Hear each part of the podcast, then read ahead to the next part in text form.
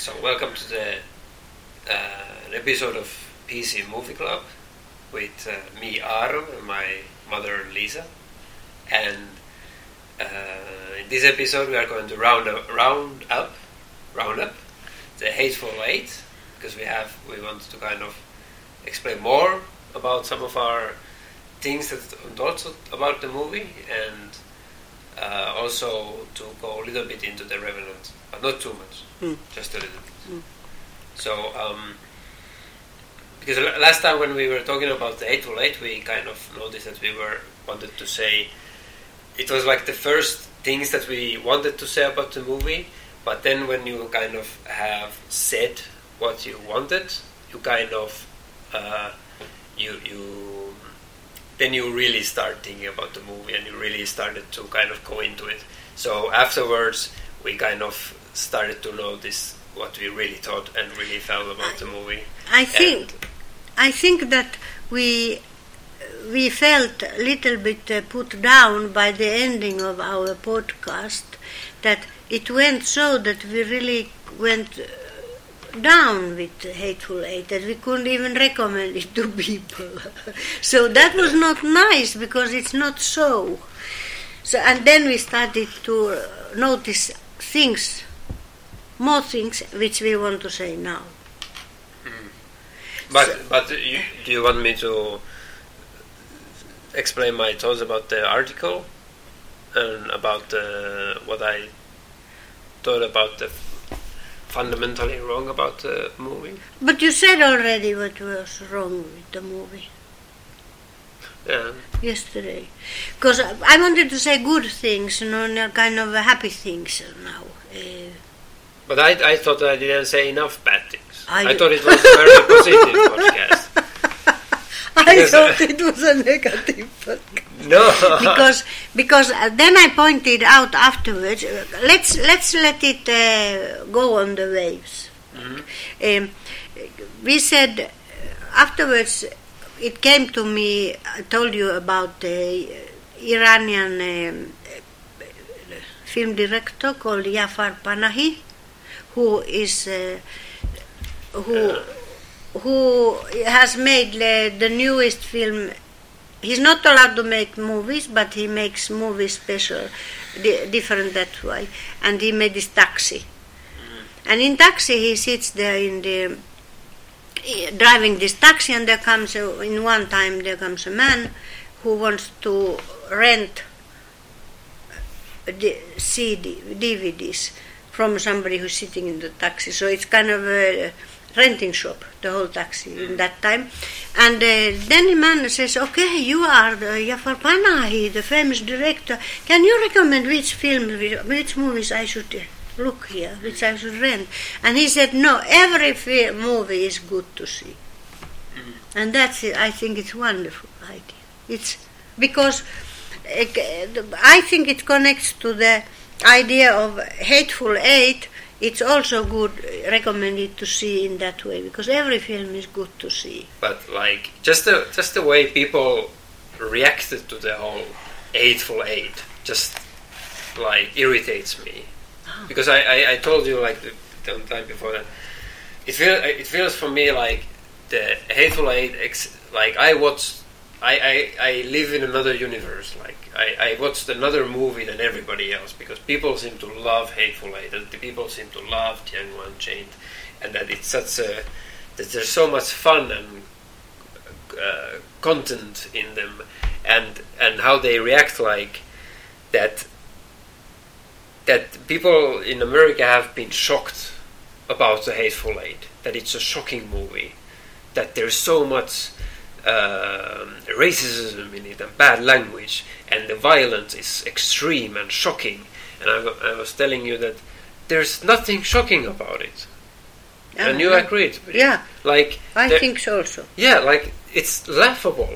Mm. It's completely laughable Yeah. violence. Mm. Like people like there's nothing real realistic or creepy about it. And yeah. I was telling you that like That's why it's funny because it's not uh, yeah, we were we were like people were laughing on on in uh, funny dialogues and and uh, sl- slapstick or whatever Mm. like uh, comedic uh, moments, key moments. But we were laughing when people were shooting each other because it's just so laughable. Yeah. Like there's nothing shocking about it. It's like, and it's clear that Tarantino just makes it for entertainment. Like he knows itself. Like he knows how to do shocking violence. Like, um, for example, in Reservoir Dogs, still that one scene when Madsen uh, tortures the police, which is a very minimalistic scene. Yeah. Nothing really happens actually. Like that we know. Like it cuts away when or too much things happen, but.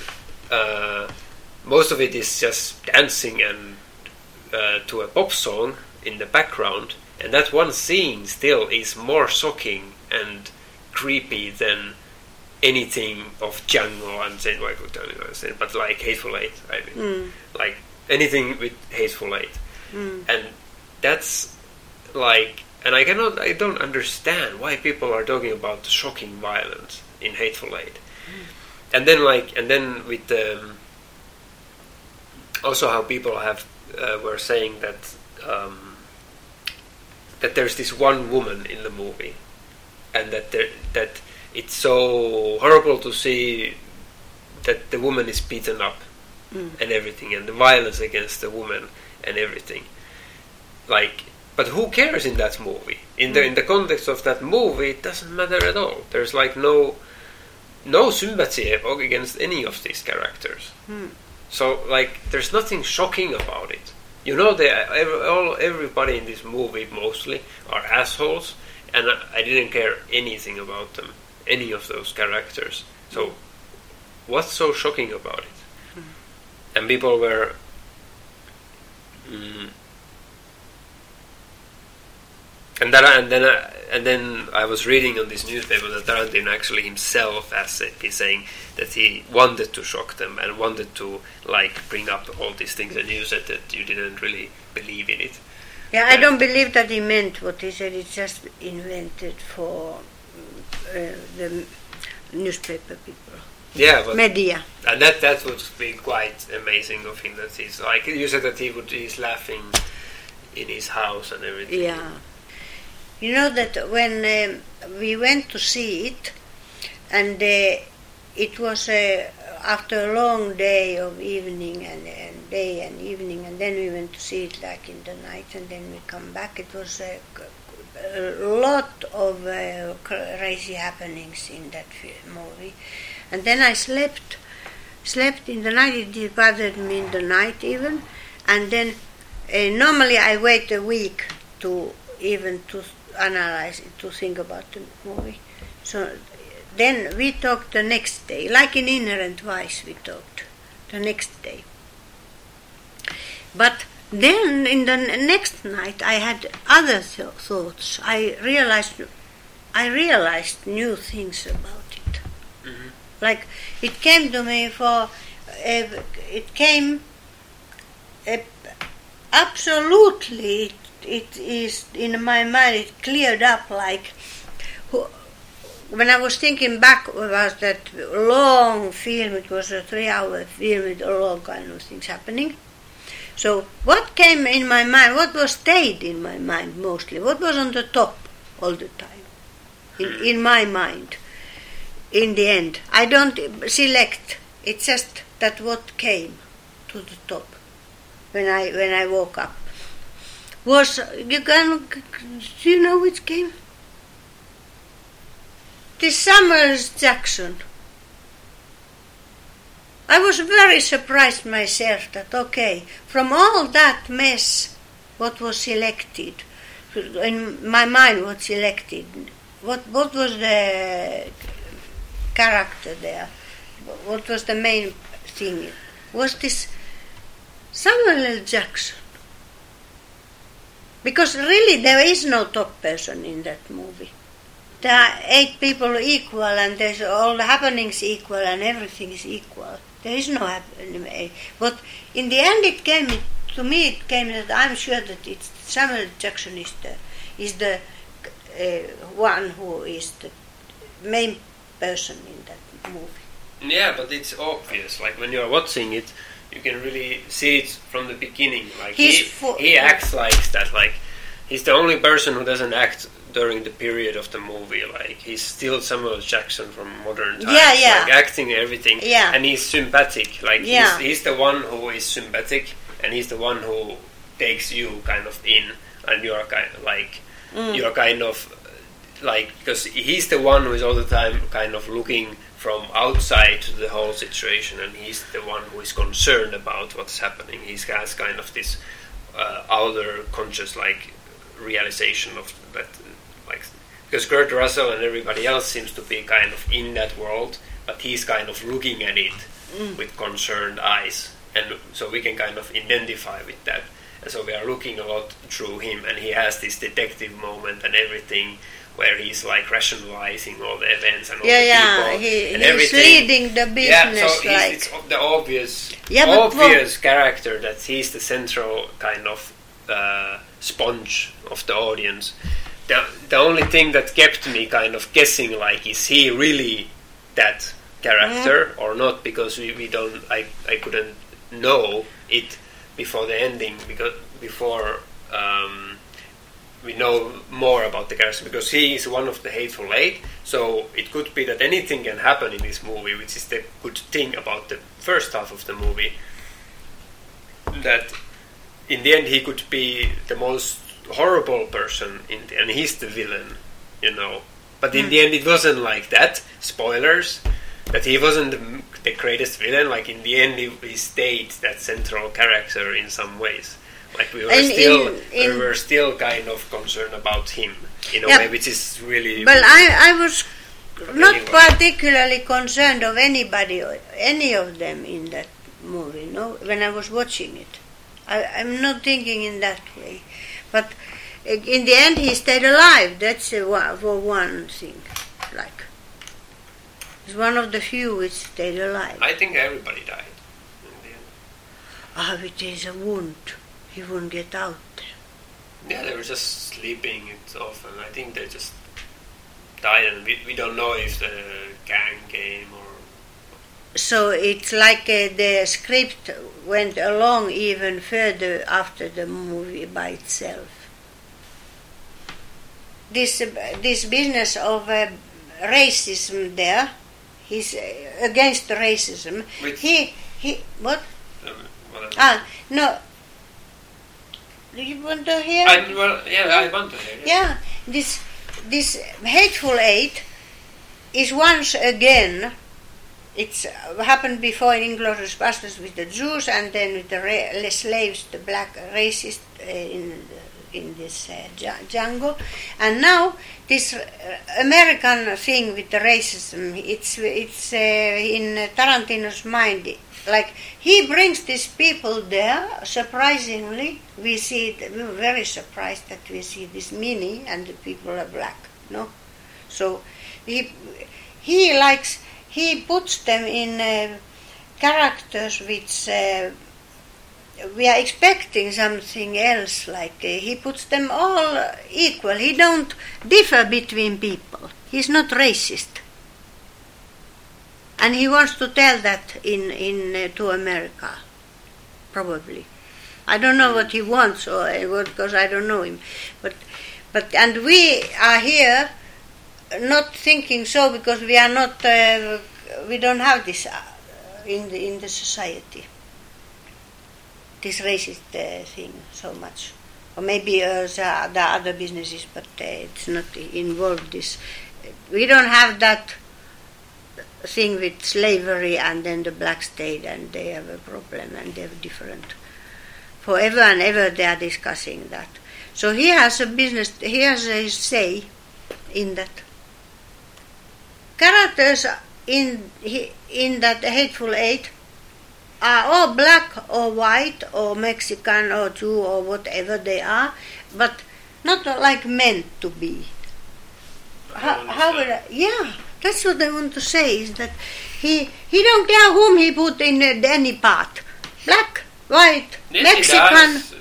Like he does a lot because he's he's all about black people. Like he's he's just obsessed about this whole. He's really obsessed America. about. So uh, he does care Mm. to put Samuel Jackson in that part and then give these things to the character in order to make this that character. Like he has a very specific point in saying that Minnie didn't like us uh, Mexicans, Yeah, and he has a very very Yeah. good point to put the old general there yeah. who hates niggers. Yeah. is very Yeah, it's all like about. the script says all those things and they act close. But what what I was amazed about myself to notice that it's not really so. It's not really so. It's arbitrary. It's like it doesn't matter who is in what part. It's, it sounds funny. It sounds opposite the script. But that's what I think. But why why would then Bruce Dern kill try to kill Samuel Jackson? Because it was this, uh, he, he If Samuel real- Jackson would be white white guy, then why would the general? Why would they? he was have co- the- this, yeah. Bruce Dern was uh, about um, he had he was uh, in fact he, he was supposed to be a great general and uh, so on and a great man and everything, but in fact he was a poor poor brained man who was uh, crying for his son, and all what he cared was about his son. So it didn't matter who who did what to him, black or whatever. It was he was only connected, and and that other human being, whoever it was, said things about his son which he couldn't stand because he pointed to him that he really didn't have the love of the son. It doesn't matter if it was black or white. I think really funny thing in this Tarantino thing when I to think about it, it doesn't matter. And he makes history like new. It's he makes fun with the movies. Like okay, now in movies we can do this. We can put put history new. We can make Jews kill all the Nazis. We can make the slaves behave like Django. Free the slaves. We can write history new. It makes like, but all that is. It sounds like a silly game. Mm. So that's why that those films don't so much. well, You said you don't care about these films, so this Django and this Hateful Eight and uh, Inglourious Basterds. I, I would like to see Glorious Bastards again because I, I feel like maybe that's I've come to appreciate it more by not liking Django Unchained. Y- Yeah, I didn't like Inglourious Basterds, but then I didn't like Django Unchained even more, so I started to feel like maybe Inglorious Bastard wasn't that bad. yeah, yeah. Same happened to me. And now this Hateful Eight hits the nail like the hitting of the nail on the door there. So the, the it hits the nail to the end, to the point. He really he, he's he doesn't give a damn himself about these things. He just makes movies. And that's why I realized something new about Tarantino when we saw The Revenant. No, I wanted to, to discuss about the ideas which I got alone in my mind when I was waking up and thinking by myself, so I want to to- talk them. Because I think Revenant has everything to do with this hateful eight. That's what I realized. And it's not Tarantino's film. It's Inarritu's film. But it opened up to me Tarantino. I realized, uh, and this is for me, this is a big thing. Because when I saw Revenant yesterday, and I was very impressed, it was such a beautiful scenery I have rarely seen. Rarely seen. Even in Malick's films, the scenery is not so beautiful, not as beautiful. And in even in Sicario, it was only in some parts, like in the beginning when they flew up and so on. But here it was every time it came a horrible scene where he was, it came this uh, where he was, where he was suffering horribly. This Leonardo DiCaprio. Then came this nature scenery, which was marvelous and marvelous. But what about if this was those nature sceneries were a nature document? They could have gone and made a nature document there. Same things shown. Beautiful. And we see them without Leonardo DiCaprio suffering. So, okay, it would have been like that.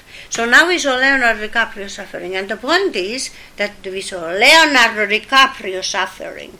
And this man, I, I, I just felt, I, I totally felt this, that he's not good in that film. I, it came like a bomb to me that he, he acts well, like he does, he does act and uh, well, but he don't act one percent from the, what Christian Bale did in uh, uh, Rescue Dawn. He he made the moves. He even killed the bear, and he made all those big moves, like all these horrible works. But he didn't do acting of, of uh, for instance, Christian Bale Rescue Dawn. Rescue Dawn is a, is a good film of uh, rescuing yourself. And this one was acting, rescuing himself. We saw uh, Leonardo DiCaprio acting, rescuing himself. And when I'm not saying he's a, he's not a good actor because in uh, in uh, um, Wall Street, Wolf of Wall Street, he was good. He fits to that. He's a guy who would, I wouldn't believe a second that he can survive. He was a, a gentleman from a city uh, acting, uh, going uh, forest man yesterday. I wouldn't believe a second that this man is, he's not in it, he's not that.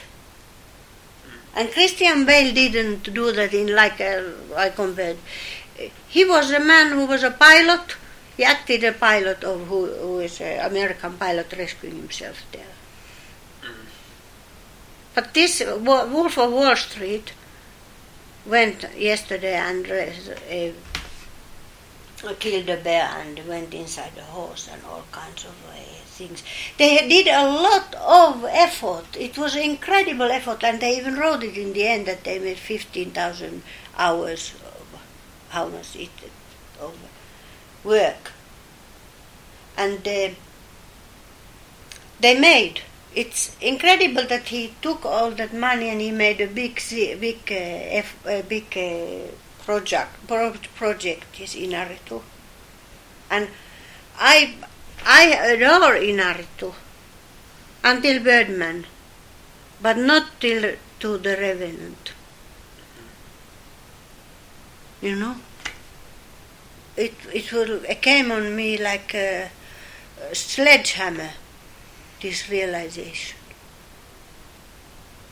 What was it exactly? What? The realization. That it's not a good film. The Revenant. Yeah. And now it's getting Oscar and ever. Leonardo DiCaprio getting Oscar, which he should never get. Wolf of Wall Street, he could have got Oscar. There he was somebody who is really that person. But, uh, but you now you are talking about the actor. Yeah, the actor and Inarritu, because what what comes with that, it's, it's a wrong actor for that film completely. But then I started to think, oh, oh maybe if he had taken somebody else, whoever I could could take uh, other actors and okay, who else? But no. Then I realized no, nobody would save that film. Because it is a lot of horrible uh, parts.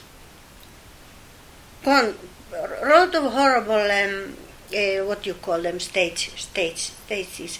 And put them every time there. Now there's uh, this uh, horrible thing that they fall on the tree with the horse and he has to go inside the horse and take and eating the buffalo's um, liver. And they're they're all the time happening after some times those things. And completely wrong like was it uh, here written or where was it written that I what I think also that the sun put the sun in it which he didn't have these glasses. He didn't have a half uh, blooded son. So crazy, it's stupid altogether, and uh, make it simple, simpler story. Not to put those dream scenes and the son and everything. Put that anyway and save himself, like in Rescue Dawn. You just save yourself and that's it. Could have been simple, but no. This film was done in a way it wouldn't work even then, because every time very like like fittingly come those horrors. Dumb sit the, horror then beautiful beautiful you know, then horror then beautiful nature and, and then some story of uh, Tom Hardy and and well, again and again and again it never ends. And it's all done beautifully like uh, together like uh, like uh, you make something which not real. It it I'm bleeding hard to say this. It's not real. It don't sound, uh, uh, ring true to me. That um, this shows showed to me then because I was mixed up with the hateful eight. Like we said we talked all that what we have talked about it. I was mixed up. Because it's a big pot of stew like we said.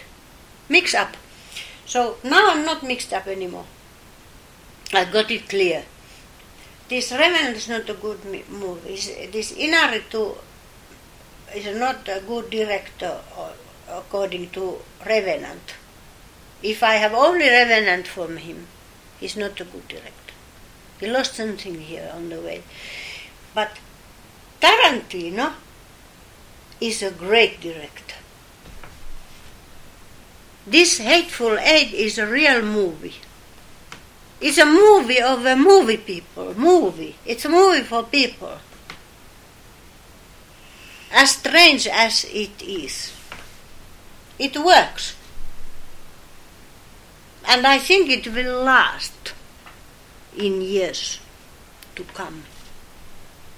It's a movie to see. And that's where we come to the movies to see.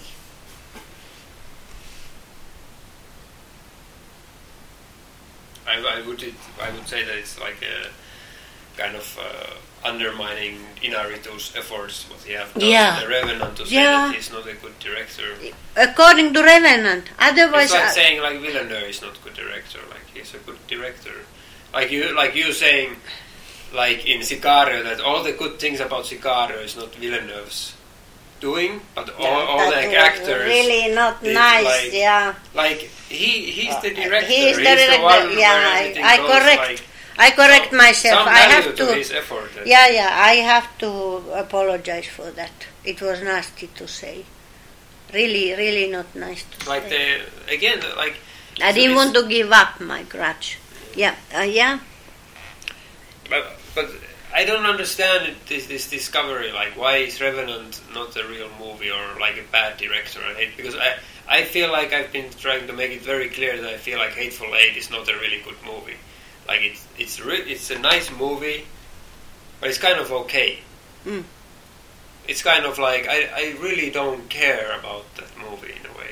Like it's a fun movie to see, but doesn't give me that much entertainment Mm. And it's not that shocking. And the commentary is like, well, okay, I know. And but the, the interesting thing about Hateful Eight is the Western period, and that's good commentary. It's a good commentary to put to explore America's history this way. It's a nice theater play, and it's a fun thing to watch, and there's a lot of good things about it. Mm. That's all the same things that in Revenant. No. There's yes, it is. Like I'm. It's really fun to watch because it's it's No. also yes, it is. It's fun to watch. It's entertaining. Ooh. It's yeah. It's not shocking. It's just what it is. Like It you, you know that the Ah, CGI bear is not real. There's nothing real about that bear. Mm. Like it's obviously computer generated. The bisons are obviously, and again, bad wolf CGI. In Mm. no any movie I've never seen good animated wolves. They're always crap. And in Revenant again, it's crap. Crap wolves. Ah, okay. So and, you and say the, and that the it's in the water, and when they're hunting them in the forest, Mm. they're all crap. Mm. It's just fake, fake Ah. looking, fake looking. You are watching it, and you know it's not real. Yeah. The nature is real, but Mm. the sm- even the smoke that goes into the air, it doesn't look real. Ah, Like I, I don't. Maybe they made it real, but it doesn't look real. Like I don't. Like that's the problem with with special effects nowadays, and I've been trying to tell you already on in the Spectre podcast about it, but I don't know if it has uh, stick in anybody's head. But movies are not real anymore. They are not real. yeah. It's all fake. Mm. All movies are fake. Oh, Birdman is one continuous shot. No, it's not. It's not one continuous shot. It's fake. They just cut it. You know. That Yes. the movies are fake. They're not real. Every move, like Tarkovsky himself said, that every movie is a dream, and that's why Ingmar Bergman is the best.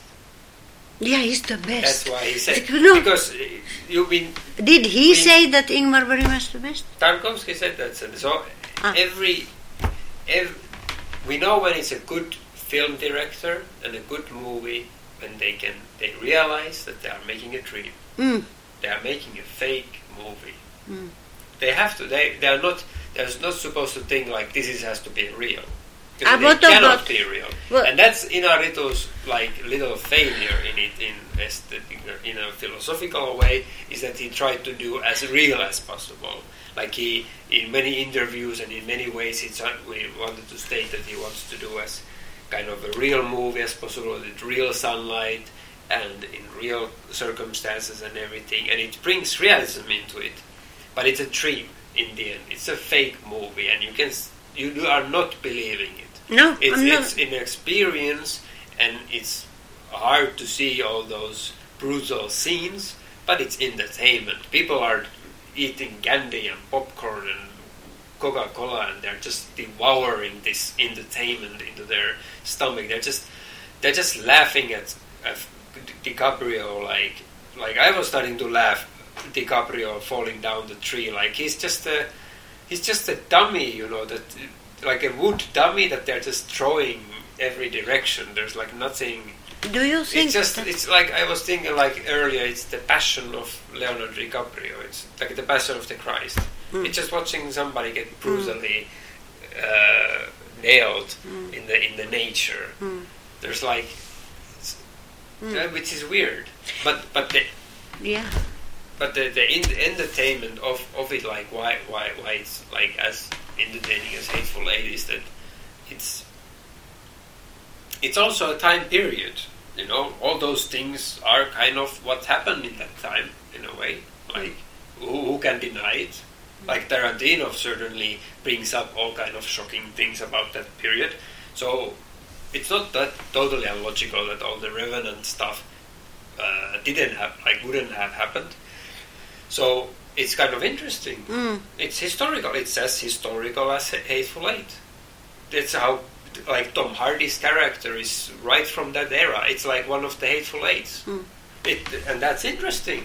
And I was looking at it, and I was all the time just observed by the details, how they manage, how they eat, just like in Hateful Eight, how they eat, like what they eat, and if they are walking in the mountains, do they have food with them? And Mm. yes, they do. They have like little Mm. pieces of meat. That's interesting. Mm. So I'm totally entertained by Mm. all the movie, and that's interesting. And there's a lot of good things about that movie. Mm. So it's just totally nonsense to say that it's not a it's not a good movie, and Hateful Eight is not a bad movie. They're both like okay. They're Mm. both like they have good things and bad things, and that's it. Like that's the bad thing about both of these movies that they both come short in their own uh, expectation of what they want to achieve, in my opinion, and that's their failure. Yeah. So you said that uh, Tarkovsky said that all uh, they are dream. So now I wanted to uh, immediately ask you uh, because I saw the Sonata, the Autumn Sonata of Ingmar Bergman. Lately only. It's an old film from 60s or something, but I saw it lately, or 80s. I don't remember. It's in color. It's in color. It's about um, In, what's the story about? it's Ingrid Bergman asked to make it make a movie with him, and she is producing it also. And Ingmar Bergman said, "Okay, let's make a movie together because she can talk Swedish." So it's in Sweden, Swedish, and she's a concert pianist who has a daughter, Liv Ullmann, and Liv Ullmann was a wife of Ingmar Bergman at that time. But and then there's this priest whom she's married to, and the mother comes home, and then comes all the poison out from the relations. And Because I'm always mixing it up with this, like, because he, Person. in, in, no, with Bergman made this movie called uh, Scenes from a Marriage, Mm. and then he made like a follow up, like a sequel, Yeah. but it's not. Uh, no, it's not. It's not. No, no. This is another. That other one I, I saw the both both parts, and there's even was it the second? How many there were? But Scenes I, of the Marriage is like five parts. It was a lot. It was a big. I don't remember the names of it, but I've seen it. It's wonderful. But this, this is another thing. It's it's about the mother and the daughter, and they're grown up. And then there's another sister also who has who has who is sick, very sick. So, what is dream in that film? Because you said that Tarkovsky said I don't know. I don't. I haven't seen it. Because there's only talking they talk about the relations gone bad like what really was behind all this and they they come out a huge monster of feelings there and it's But Ca- I, I feel like whenever I, always when I see a Bergman movie, it always feels like a dream.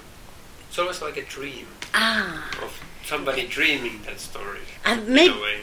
Maybe it's uh, about that uh, And also like his his themes and subjects also kind of revel around. Like he was one of the first like filmmakers. I I feel I I think like many.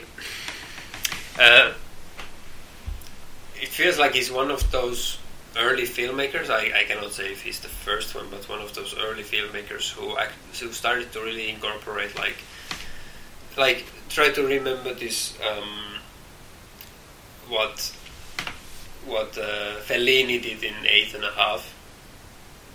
That the, the reality kind of starts to become like a dream of ah past life. yeah And Bergman did that al- already with, uh, uh, or I don't know if it was before it or something, but with, um,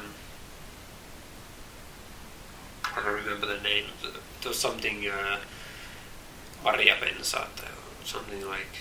ah the smultronstället Yeah. mansikkapaikka Yes, exactly. the, the the strawberry place Yeah, and, yeah. and with the old man who is tr- who is all the time having visions of his old Mm.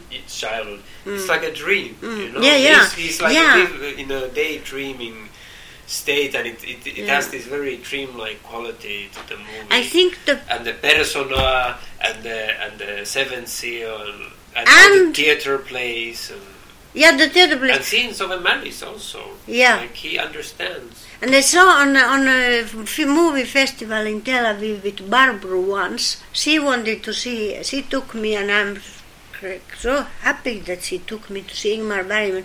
She wanted to see that because he, she knew him, and also that it's in Swedish. It was the the Midsommarnatt's uh, dröm, Ik- the Midsummer Night's Dream, kind of a, dream act in black and white where they are having a theater partly and you know, I hmm. still remember the movie it was wonderful. And also by the way we were sitting in the oh, in the audience there in Tel Aviv and all in uh, Texas in Hebrew but Barbara was the only one in the audience who was laughing in some parts I still remember she was laughing aloud because she understood the Swedish they were talking. So she had a lot of fun. And the others didn't understand it. It was not translated. Maybe or something. Or Why did they understand the culture. if it's not translated? It's translated, but the culture of it is not uh, come out or whatever. But I still remember laughing and laughing aloud, and all that was nice, really nice. But what I wanted to to ask, um, you that uh, was. then I saw afterwards with Zippy, I went to see in Tel Aviv this uh, Fanny and Alexander. Mm.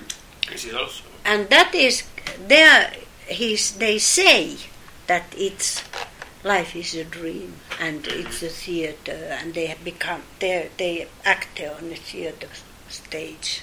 They started like that, I think, it, in that film. Mm. So he's always dealing with that, I agree. And and there was um, this very very um, dark movie that he made, uh, the Vargtimmen, Mm. which is uh, um, usually usually commonly said of it to be his ho- only horror movie Uh-huh. that he made uh, with Max von Sydow. Fantastic. Uh, was it the one where he's the devil? Or the. But no, no, he's, he's, it's the seventh seal. It with the it was light and the playing the yeah, cards with the no death. chess, Chess with It's the death. with the chess. It took but but like How wrong you one remembered, yeah. But like in in in he played a painter on the island, and it's all about just this painter and his wife, who Mm. is Liv, Liv Ullmann, and they are in on a cottage, a cabin, and it's all about this Max von Sydow becoming more and more isolated. Ah, Sudenhetki. Yeah, yeah. It's The a Hour of the wolf, Wolf. hour of the wolf. and and they even talk about that hour of, and it's and even that concept of the hour of the wolf becomes very dreamlike and they if I remember that in that movie it begins with them with the the movie itself begins with the behind the scene footage of Ingmar Bergman directing Liv Ullmann and Max they discussing about the characters and what they should do with it and all these things and it goes on for a little while and they are like discussing about all this stuff and then the movie starts Yeah. so you know like he made it but like he made it consciously uh, effort that you see that I have been me Ingmar Bergman have been directing these two characters and they have been giving input and answers and Like we have we have in the- yeah. all this stuff before you go into the reality of the movie how how more dream like Yeah. Oh, it's so nice. So in this uh, autumn sonata, which it made an immense impa- impact to me. I've seen a lot of films, two films a night or something, in a lot of, in a long time now. And then in the middle of all this, I saw autumn sonata. Suddenly, I just felt like I want to see it, Mm. and I didn't have no idea what it was beforehand. Mm. And I see it, and it affect me in one way, and then it affect me in another way, and then in the end, I just blew up. Like it affected me in, in a third way, and in the end, I realized that it's a crazy torture against each other, which they like somehow, Mm. and it's kind of a sexual. Mm. And then, yeah, it's kind of sexual. It's nothing sexual in it, in the whole film, but the talks and the torturing of the, the each other of every one of those four characters: the priest, the wife, the mother, and the sister. And they they torture each other, except the uh, sister who couldn't talk at all. Was just immensely suffering. That she was suffering really, and nobody cared in the end. In the beginning, they care a lot, and you are so, and then and then they didn't care. They just loved to call each other these horrible things, and it's kind of sexual in it. It's Ah. they do the sex in that way, and that's what. Then I realized that ooh la la, this this I've been waiting to tell you what that ooh ah ooh la la, it's it's uh, again Kim Ki-duk and Möbius, the torture in sex. Mm. When you mo- when he moved the world one step forward, saying it openly, Mm. it's kind of it's uh, not in words but doings. In his film, it's doings. You remember all this uh, Well, you haven't seen Möbius still, but you remember the hook and the things, and yeah, all that. But in Ingmar Bergman, they do it talk. So I realized that Kim Ki-duk must have seen Ingmar Bergman, and that's his his example. Tarkovsky's example, everybody's example. He's the one who's the example hmm. for all those people. Yeah, probably. Yeah, staging. And now when you mention staging, I think that okay, Tarantino has seen it too. Yeah, but Staging, he's staging, he's staging, he's. yeah, but now because he made a theater. He made a theater in the cabin. He made the theater in the cabin, but in But his but that's the- in his the- way. That's the beauty in Revenant is the choreography of the scenes. Like it's beautifully staged film. Yeah, what, what I want to say about Revenant, uh, we can. I'm I'm interested to hear about it and discuss it because we haven't done it. But um, myself, I realized that's what I told you. That it's, I still think so. And w- one thing I want to say is that when I saw that documentary about A- Amy Winehouse, mm-hmm. documentary called Amy. It's also it's now in Oscar nomination, and it's so everybody everybody agrees that it's a very good film, except you. We have I been. haven't seen it. Ah, you haven't seen I- it, but I- you told me. To say that it's You told me that you, you you told me exactly what I think about it. You said that you don't want to uh, be gluttoning on somebody's uh, bad fortune. But but there is a there is there is a difference with Revenant if you are going to make. I am going to make the one.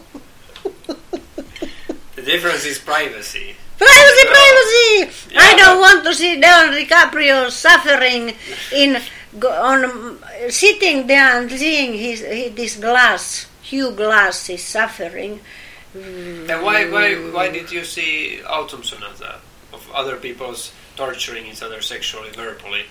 Why, why cannot you give them privacy? Yeah, because he's taking making it like a stage. He don't show Amy, Amy Winehouse's coffin carried on the street. Then I wanted to to go- shrink and run away from the theater. It's not my business to see his coffee. I don't want to to go, go on his. Her, Why not? her- Isn't the coffin the only the one thing that publicly big people could see? Like yeah. John Lennon dying and then Yeah, everybody or it makes you shivers in the back. You don't want to. Why don't you you- want to see? I don't want to. I want to hear her sing. That's why I went to see the film, the movie of Amy. I wanted to see, hear her singing because I was not so familiar with it, and she was wonderful. She was fantastic. So if all that was there and not her private life, but they especially want to. They're proud of it that they took the home uh, films of everybody, home uh, movies, and put it there. I didn't want to see those home movies. Right. It's her, her, her private life. And the way she was suffering and who used her, who used her and she, it's the media. I, I don't want to be part of it. So I don't want to be part of Hugh Glass's suffering inside the horse. How is it the same Inside- thing? Like, I want to Uh, uh, help how him, but it- I cannot, and I want to see it because how- I can't. ha- But how can't. is it not the same thing as Autumn Sonata? Yeah, because that's staged. But wha- how is not Revenant not staged? It's not real. Amy was real. but Tarantino was very gentle with us. He told us by the words, here we are, have a stage. Now I'm doing this and this and this, and everybody was so clearly staged. That's how I feel. And you said earlier that Revenant is very fake. So why, why, doesn't it feel like it's staged? It, it's really sad business, this Revenant. It's um, that it's not done. I'm not a good uh, director myself, so I don't know really. I, I'm art amateur, but what I I study myself on Herzog and uh, Rescue Dawn. He did it skillfully. It's kind of uh, it's real. It's real. This was not real when Leonardo DiCaprio took the horse's intestines out and went in there. It's not real. It was not done real. I, I know that it's not real. Yeah, and you, yeah, you you said even that they were drawn a lot of animals, they, they All of them. animated and all of them and so on. So it's not, uh, and it's kind. I don't think there was any real animal in that movie, like except the horses that they rode on. and the buffalo. No, totally fake. Did he eat the real liver? That's the only real thing. and maybe the intestines of the horse, but uh, I, that's that's the things that I don't want to really think about. Like, is that real liver or not? Like, so, like, because I'm always thinking like, where did they get that? Like, You know, I. yeah, but did they do it that for the movie?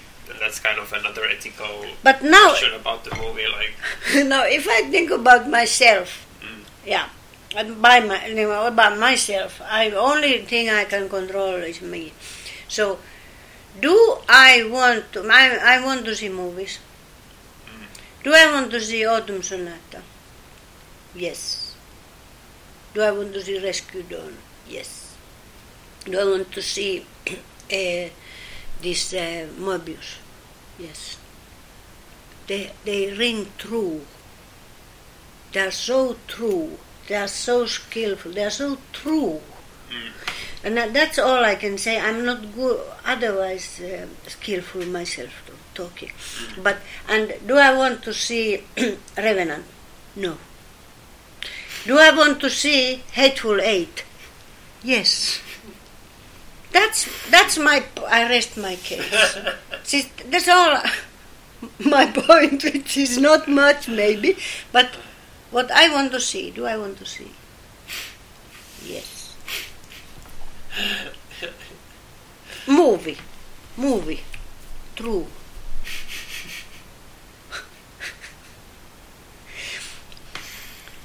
And well, I can tell you a compliment. Maybe if I don't know if you take it a compliment. Do I want to see Sicario? Yes. so in the end, you just say that you like this and you don't like that. No, I think it's not that question of if I like it or not. It's Tarkovsky is not depending if I like it or him or not. Bergman is not depending on me. Nobody.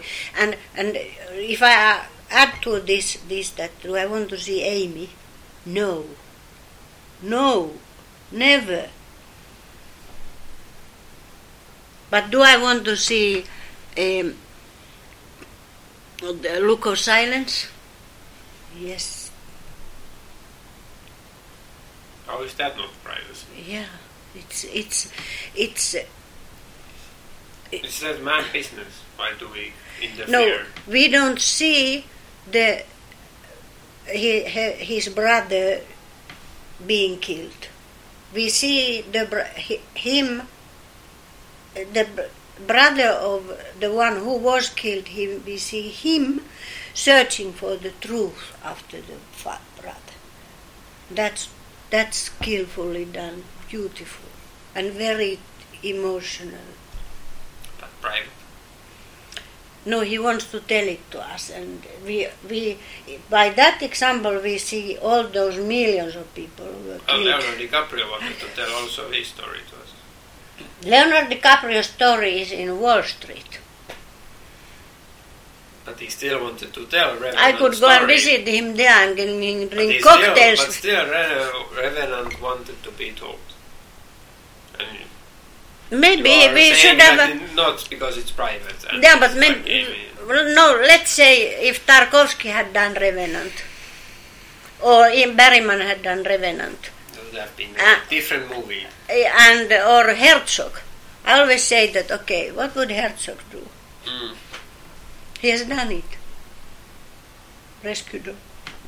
but it's kind of like I don't like how people are now so much criticizing this effort they have made. Like I feel like because they wanted to make this effort Display, uh, to yeah. make this movie this way, Mm. and and then and everybody was kind of okay at some point, and then suddenly it became the Oscar-nominated movie Mm. of the year, Mm. and peop everybody started to everywhere they started to like the camp the ad- advertising campaign like the the campaign to promote the Mm. movie Mm. started to become more and more about the how hard it was to make it Ah. and that was like became the, the big subject like everywhere when you read it Mm. it's about how hard it was to make There's nothing else to say. Yeah. Mm.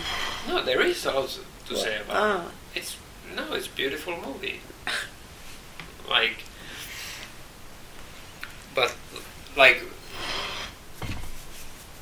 Hmm. yeah, I don't know. Like the the story is not that that great, so I, I don't know how much you can talk about it. Like, for sure, Hateful Eight, you can talk plenty of more times in the end about all the relations of the characters, um, because of the amount of dialogue and character relations in a way, like and and all the theorizing all the back back story of what Tarantino meant to do with this movie because it, it's so absurd and twisted, and Revenant is such a straightforward movie and so simple in the end that Mm. there's not much to discuss about it. But it's it's a wilderness survival story. Like how much do you have to talk about that? You know, like like Rescue Dawn again. Like it's like I, I feel like it, it kind of maybe it was the the marketing's failure to start promoting too much about how hard it, it was to make the yeah, movie maybe. because then it kind of backlashed into people starting to over criticize the movie Mm. about the fact that it doesn't matter how hard it is to make it like Mm. that's not true like Mhm. everybody can appreciate that effort Yeah, those filmmakers yeah. have put into it so just give them that value like yeah, it, they made a huge effort to make yeah, they movie, made. and it's a beautiful result That's why I feel they bad. did it. Mm. Like that's great. Like that's that's why we we are also amazed by how Herzog is able to make any of his movies because he, he also puts a lot of realism in it in a way. Like he's he's the most one of the most obsessed realists in in like to to him he cannot make the Fitzcarraldo movie about a guy bringing a boat into the middle of a jungle without doing it, it himself, yeah. which is ins- But yeah, isn't it? But it, Mm. of, and of course it's like, and it- but it or it has a lot about it in it. But like, um, and and also uh, Terry Gilliam and how much effort he puts into his movies. Like it's it's laughable how much problems he has Mm. to make one movie. Like he he's shooting halfway of a movie and his main main actor dies Mm. and he has to complete it somehow and he did it and that's Mm. amazing that's like films already are a small miracle Yeah, yeah. And Mm. now you are criticizing it to become It's a, even but more I of a feel miracle very bad. I feel about it because like sometimes they are not good. yeah but that, that's okay to not like it Mm. That's though, but the over criticization of being against the fact that it's so it was so hard to make. That's a like kind of overreacting to this whole thing. Just don't Mm. care about the whole campaigning. Like, okay, it, it, because of this, maybe it started to get all the Oscars and stuff like that, and it was kind of the main thing with the Birdman or something. Some people say, but I don't know. I don't really care in the end, or like uh, feel like like because the Oscars already is a big joke, so who cares? Be- because of animations and foreign movies and stuff like that, like it's just who cares? Yeah. Um, but like okay, we have movies about wilderness survival, like we have the and uh, how much value they can give and commentary and how much we want, like how much they keep on about discussing. Like, do you remember uh, the film by Sanden called Into the Wild about this boy who Yeah. left everything behind. And, Yeah, yeah. and it's still people see it again and again. It's, Yeah, I can see it go going around, and I to me it always comes back again. Like it's. Compelling story, It's and a- also the yeah. real story, and it really there's so kind of much about this boy's life that we can kind of learn from. and- Yeah, it's it compels me. That film exactly compels me. I it gives me the for all those kinds of films Mm. is that film for me. Like that's I've seen that and I I got so terrified of all things that I'm not interested to see those the others. Then But like that, that. But I, I still feel like when I saw the movie, the movie itself is not like something amazing. Like it's just a very mm, compelling story and Yeah. kind of it's fun to watch. Like it's there's it's a really energetic movie. There's energy in it, yeah. and that's great. And That's it. It's the energy in it. Yeah, The and- energy. yeah, and and so you just be kind of suck, sucked into it and kind of uh, into the atmosphere and into the story. You you it creates thoughts for you. Mm. It's not that the movie itself has those things, but you kind of find them.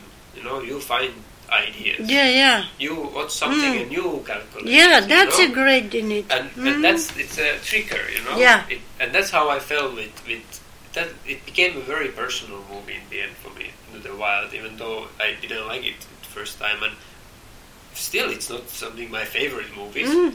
But it holds this very personal because Mm. it really touched me in the right moment, Mm. and and this can be any movie. Mm. And I was thinking about it with Revenant that somebody, for some people, for some person, this could be the right movie. Yeah, yeah. Some This person could it really, could be the right. Yeah. Because this this whole like yeah, yeah. it, it tells a story about this guy surviving, Mm. and it's really the atmosphere. Mm. It's really like in the end, which is their failure. Mm. Uh, in the story is that they put the whole revenge thing in it, and the, Mm. the kid is that it doesn't really Yeah, work. It doesn't add anything to it, and it, it could work really well just with survival, like just with life. And but- so predictable that there is all that going, going, going, and in the end, the scene of when they meet. Yeah, Ugh. and and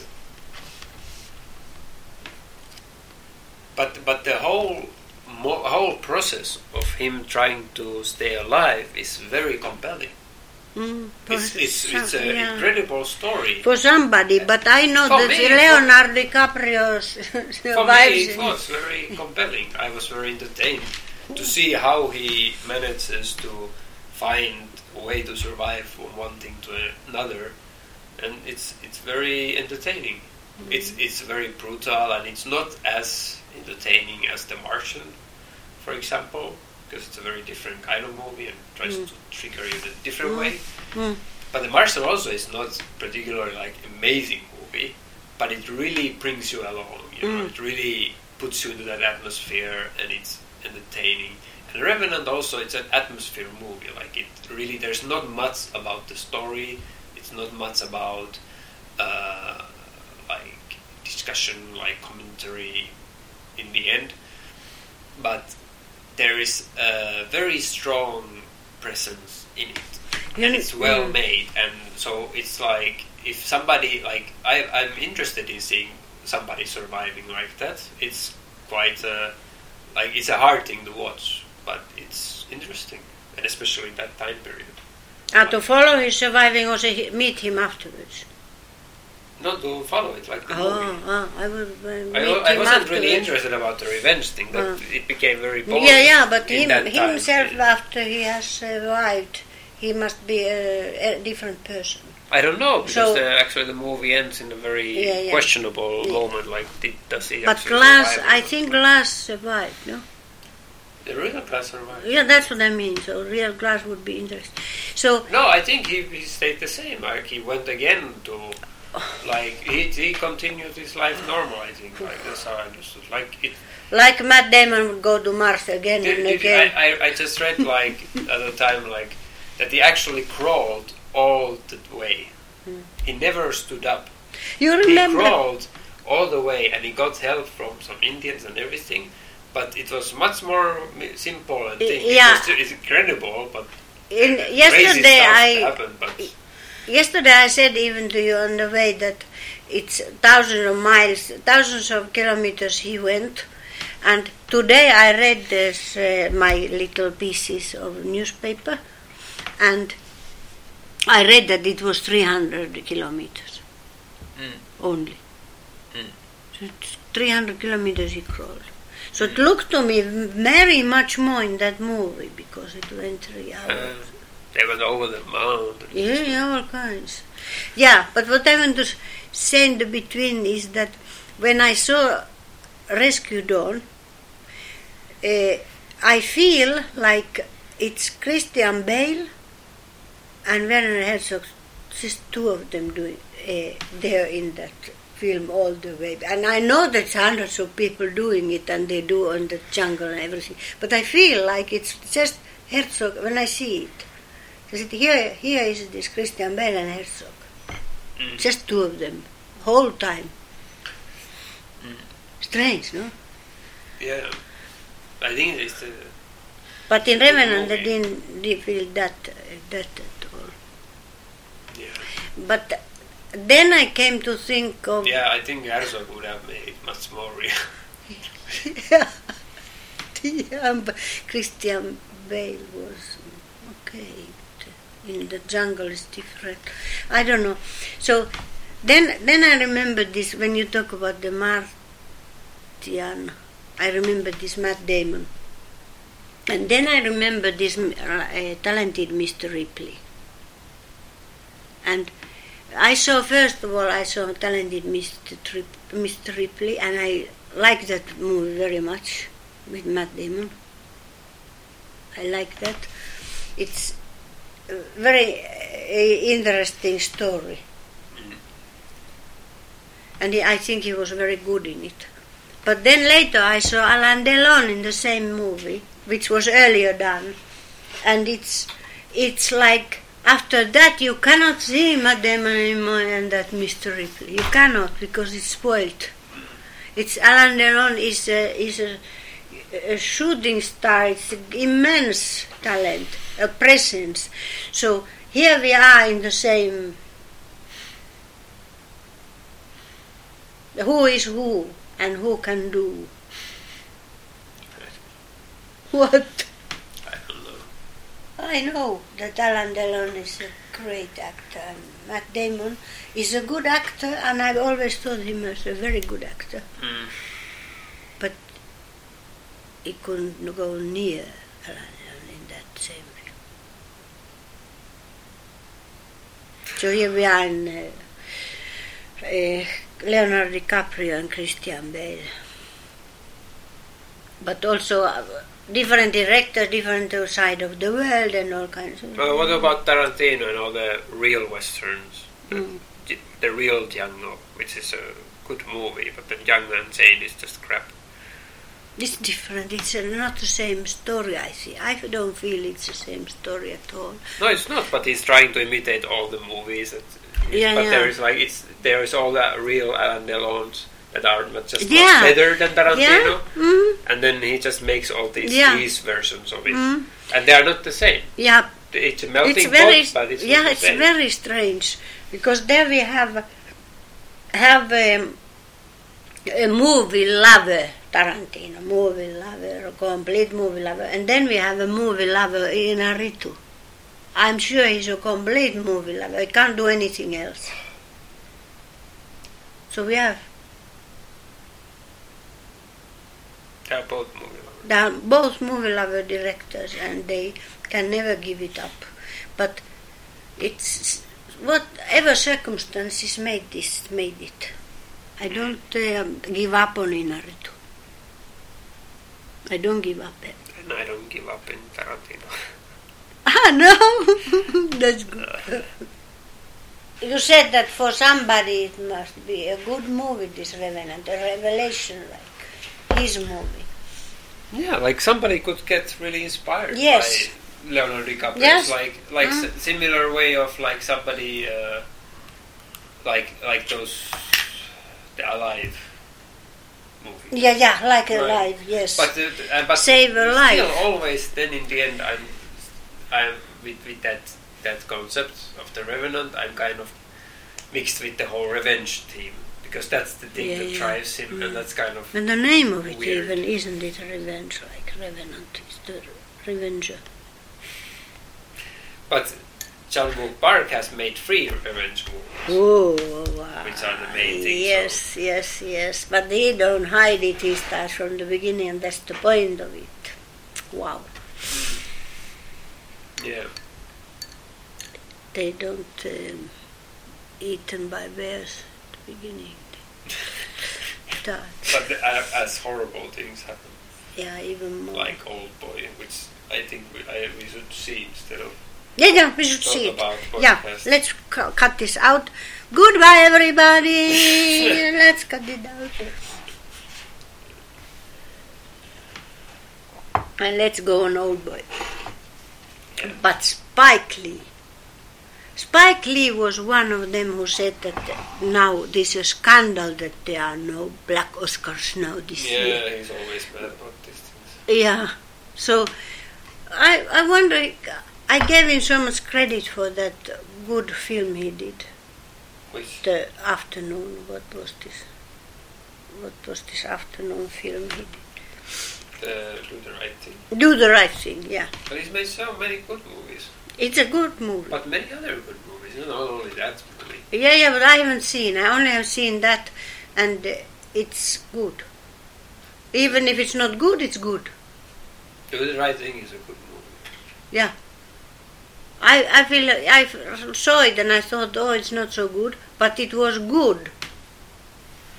In another way. It was very good. It's surprising that it's good. Um, yeah, so he should give up and be something wrong with it. It's a big discussion with the black. And maybe Tarantino is right that he goes on with the discussing this black in a, in his way. It's completely absurd. But But do you know, like, the whole, this whole racism thing, like, it goes... why they want to be like white? Why don't they be black? Yeah, that's true. Like, the issue here is the racism of Yeah, like, yeah, the yeah, black yeah. not wanting to have their own identity. Yes, which they, yeah, which is yeah, strange. Why but- not? Yeah, yeah, and, like... And then... That's what Tarantino is saying. But again, I don't know if the right thing is extra, ultra violence. And I know that's Yeah, yeah, Tarantino way, and yeah, let's have him as a mo- in the movie. But it's, it's true that it, Mm. it, we should talk about these things, and in, in a way, maybe it is But- good that he uh, provokes people and that that racism and people don't really understand how to react to him. Like Samuel Jackson, I, I like him because he understands that what he's behind of it. yeah. You know, and he goes Yeah. into it totally trusting. Totally, Like, I don't care what he writes from me. I know that Yeah. it's- and he he has the kind of right attitude to go Mm, into it. mm. Like, why do we even discuss about it? Mm. Like, it is so absurd that it, the And I was- discussion is even there. That's what I realized. That's what I realized in the night I wanted to say about Samuel Jackson. I didn't know how to say it. Now you said it. That's what I meant. Mm. That's what I meant. And and uh, at the same time, I realized that what the picture should be. Because I was thinking about the picture, it could be anything. It should be about Samuel Jackson in Hateful Eight. Mm. No, nothing can be done about it. So, so even in Finland, they have in newspapers news all the time, every time. When a Jew does something, they always say a Jewish banker, a Jew is that, Jew is that.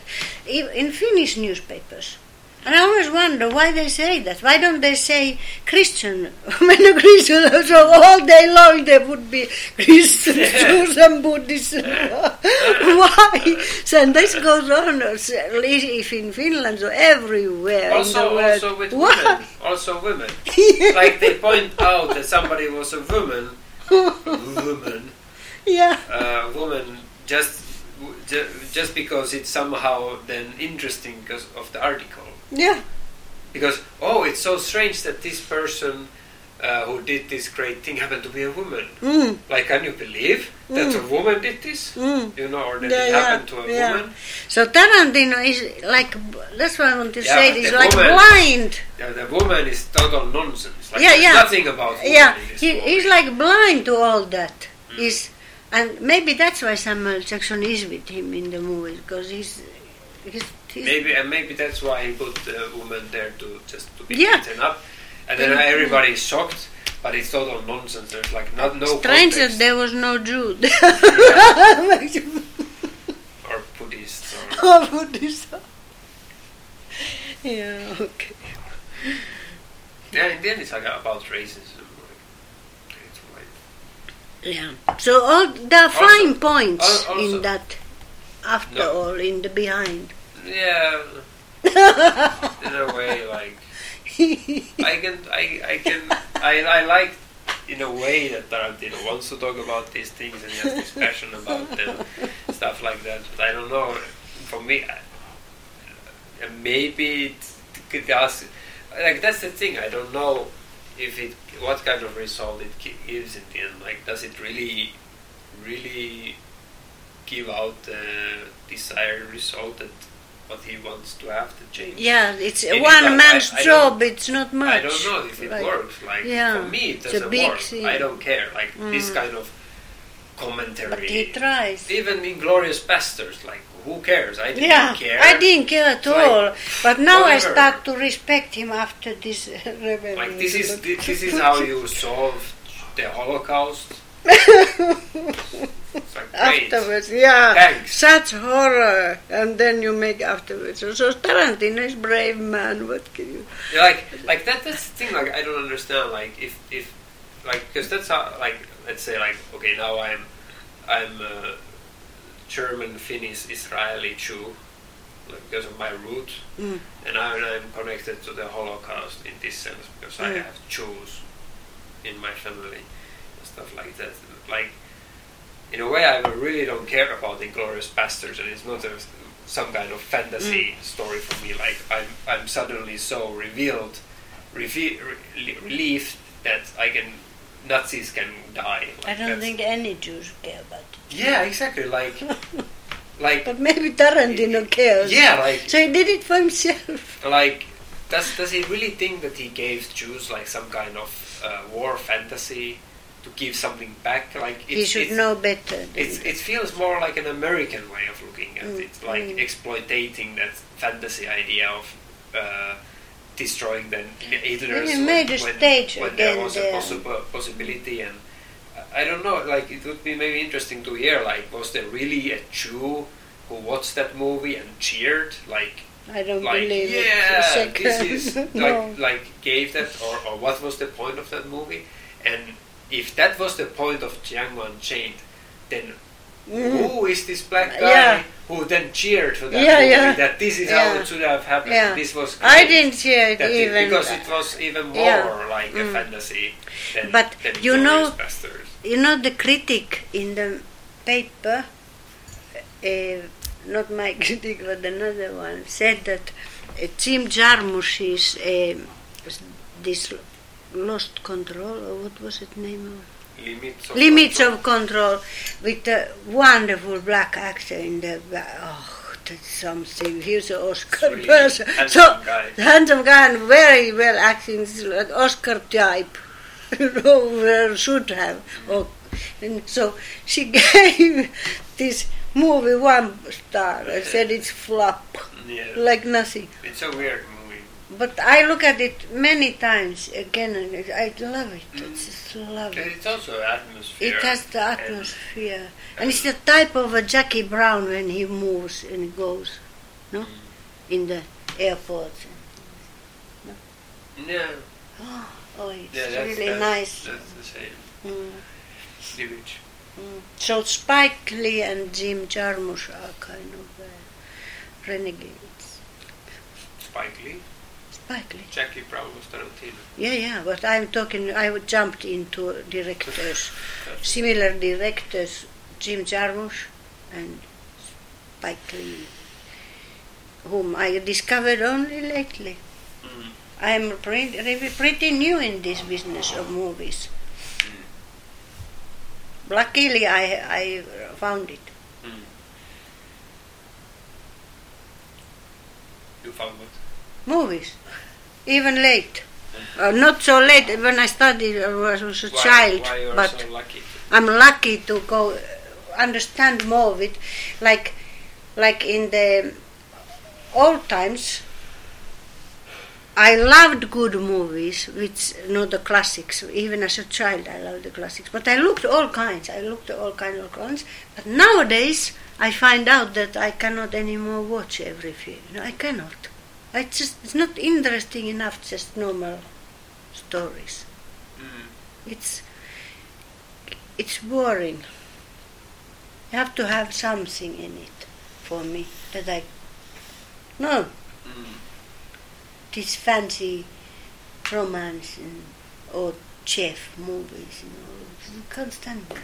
Chef movies. Chef, you know, chef. A lot of mo- movies where they are making the food so you gourmet and things. I can't stand them. There's nothing in them. And the, then the romance here and romance there. Ooh, ooh. And there's a weekend.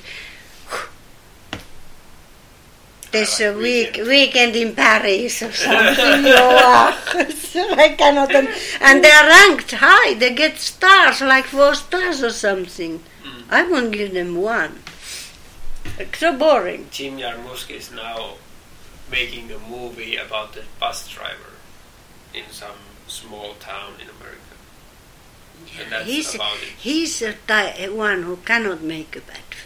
I, it's, Yeah, I haven't really seen a bad movie. yeah. Like, No. I don't think. He's one of those who cannot do a bad. But, but all his movies are very strange. So it kind of, you, you in the end, I, I, if I think about if it's a good or bad movie, I'm like, I cannot really say. Like, they're just so Yeah, weird. particular. Yeah. Yeah. And then when we saw these lovers left alive, you remember, mm. and there are this wonderful music, this Yeah. coming on and everything. I just want to say one thing about it, not to go into it, but you know, coming this m- wonderful music, and I thought immediately that oh, this music I must have. I must have. It's something. This I I have missed this um, this um, uh, the music makers this who are they the orchestra or something no and then in the end of the films i look very carefully i look at the, the credits and there was SQÜRL and I thought, oh, this SQÜRL is wonderful. this one, who is this SQÜRL? And uh, and I start to look for it all over, no, in, and I don't find anywhere when it's SQÜRL, and I don't hear anybody talking about it. And I think, what is this? This wonderful mo- mo- music, and nobody talks about SQÜRL. They all talk about Amy Winehouse and all kinds of stuff. And where is SQÜRL? And then, then in the after you tell me that it's uh, you know that I find out through you about this uh, it's him yeah. it's Jarmusch yeah.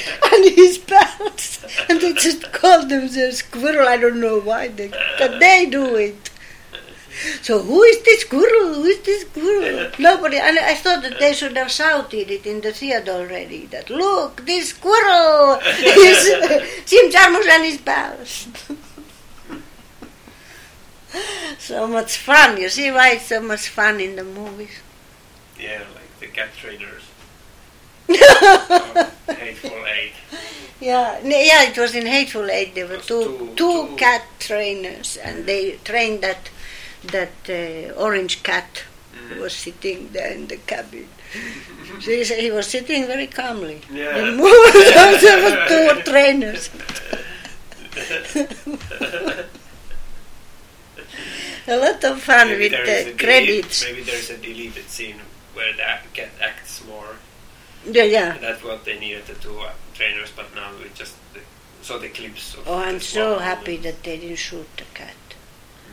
That would have been the Yeah, I, when, when, when they saw the cat, I was like, no, Oh, no, no. way. I'm not No going. way, This yeah. is not going to happen. Like, yeah, I'm not going to shoot that cat because Yeah. in Tarantino's, you, you know, everybody's going to shoot everybody.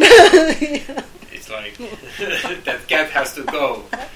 And indeed, like they didn't show the cat being shot, No. but it didn't appear It, anymore. you know, So it disappeared. It, deleted or it was deleted. It didn't succeed in the training or something. No. Maybe it was accidentally shot. but not in the script. Yeah, yeah. you see, Tarantino is a lot of fun. Yeah, yeah, it is. Mm, but uh, Caprio is not. I think it was a lot of fun. Also.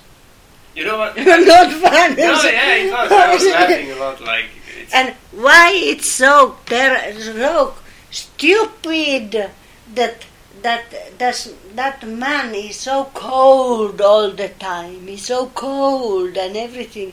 And then only when he goes into the house, he's keeping warm. What? Where did he keep warm in the meanwhile? Why he was not acting cold?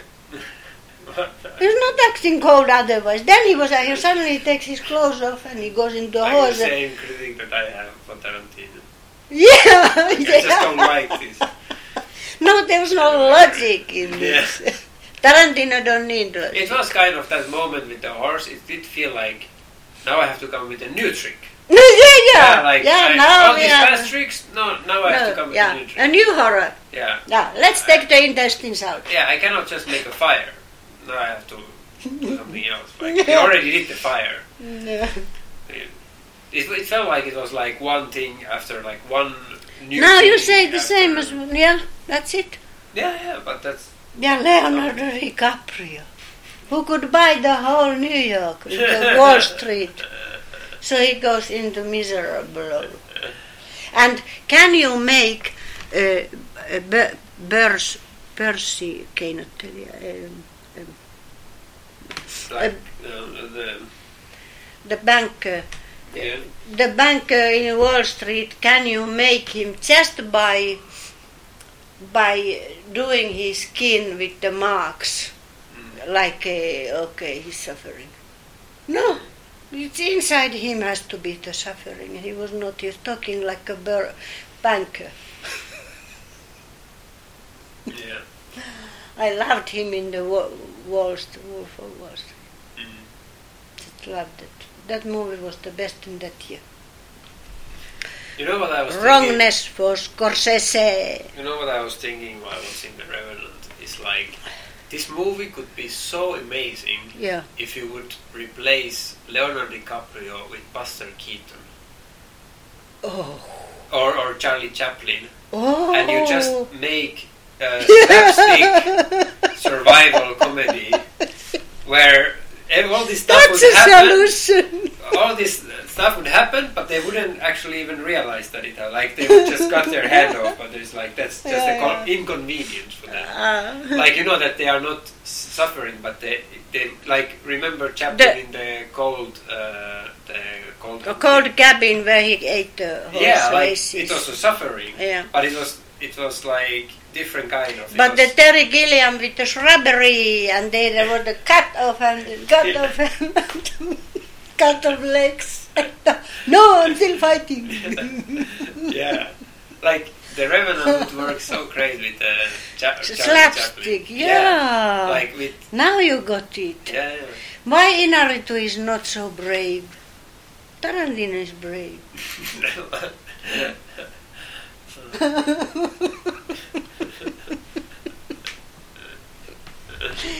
oh.